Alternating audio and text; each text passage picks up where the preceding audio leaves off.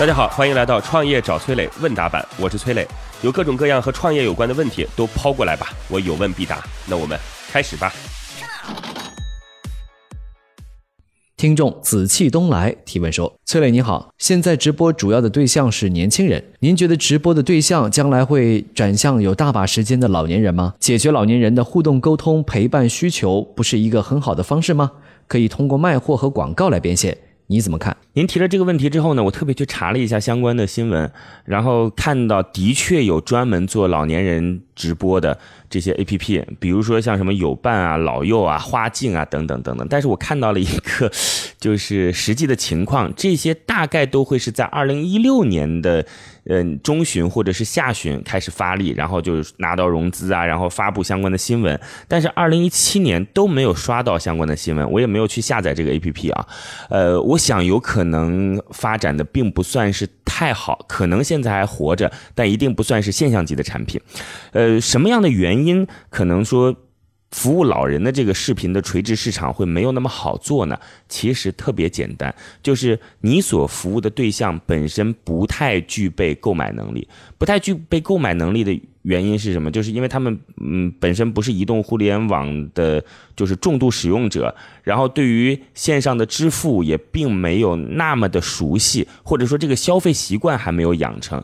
要让他们去养成这种习惯。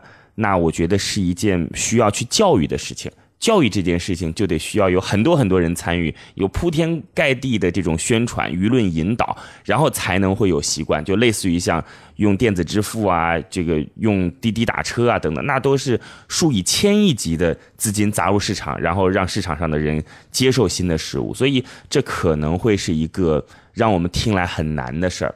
那直播市场想去找垂直的，不一定非要去找。就是年龄结构不同，就老年人算是年龄结构不同，但是我们还可以找的类似于像是兴趣爱好不同的，就是现在有人专门做的类似于像汉文化的这种直播，当然你不一定非去开一个直播平台了，可以去最好的是做一个主播，呃。你所提供的内容所区分出来的人群，其实也是可以很好的来框定出来你想找的那个小的类目和小的领域的。说实话，就是与其去做平台，不如去做平台当中的某一个主播，它的风险更低，而且对于你个人收益来说的话，也更有保证，好吗？那祝您成功。各位呢，如果有什么样的创业问题，可以加我的个人微信号八六六二幺幺。八六六二幺幺，我们有一个叫做乐客独角兽的社群，在这当中呢，我们来帮助各位来进行投资人的对接、资源的对接，然后每天还会有不同领域的课程啊，欢迎各位加入到乐客独角兽。我的个人微信号八六六二幺幺，已经有六千多位全国各地的伙伴在这当中了，你还能在自己当地找到自己的组织。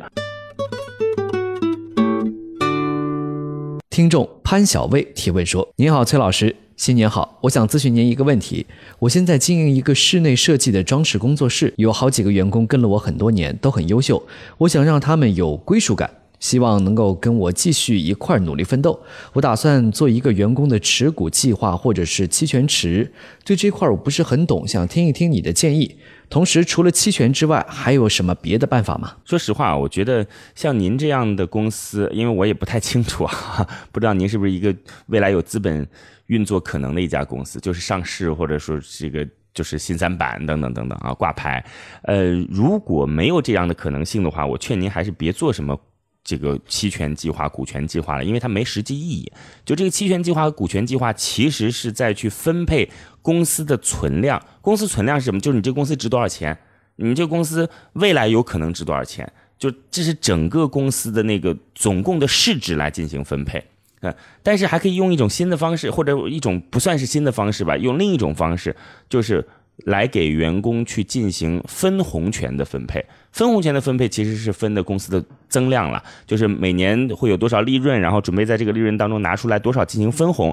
那么有分红权的员工就可以根据这个比例来获取到自己的收益。其实这件事情对于员工来讲会更实在一些，就他知道说啊，我拿到股权，未来是要卖了股权才能够赚钱的。但是分红权就是这家公司今年能赚到多少钱，我有可能拿到多少钱。这对于很多的员工来讲，这才是实实实在在能够留住他们心的一种手段。而且您这是一个。现金流应该很好的公司，所以分红权可能要比股权要实在的多。希望您能够好好考虑一下。那另外，我觉得就是留住员工，当然就那么几件事儿了。第一个是要能够高薪嘛，第二个是要能够就是文化相趋同嘛，然后第三个是未来有抱负嘛，就这几件事情。嗯，从某种角度上来讲，反正钱肯定是留人的重要手段，好吧？那就祝您能够跟员工一起奋发图强，蒸蒸日上，祝您成功。好的，如果你也有跟创业相关的问题想要问我，可以加我的个人微信号八六六二幺幺八六六二幺幺。不要走开，马上进入创业找崔磊，来听听真实的创业者投资人对接的谈判现场。